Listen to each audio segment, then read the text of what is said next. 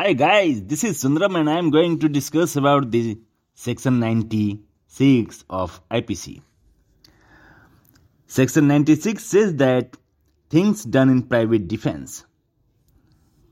Here is the explanation of 96. Nothing is an offense which is done in the exercise of the right of private defense. I repeat the section 96 of IPC guys.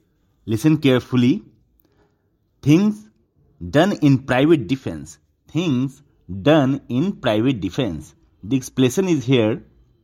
Nothing is an offense which is done in the exercise of the right of private defense. Yes guys? Nothing is an offense. Nothing. Nothing is an offense which is done in the exercise of the right of private defense. Thanks for listening my audio clips guys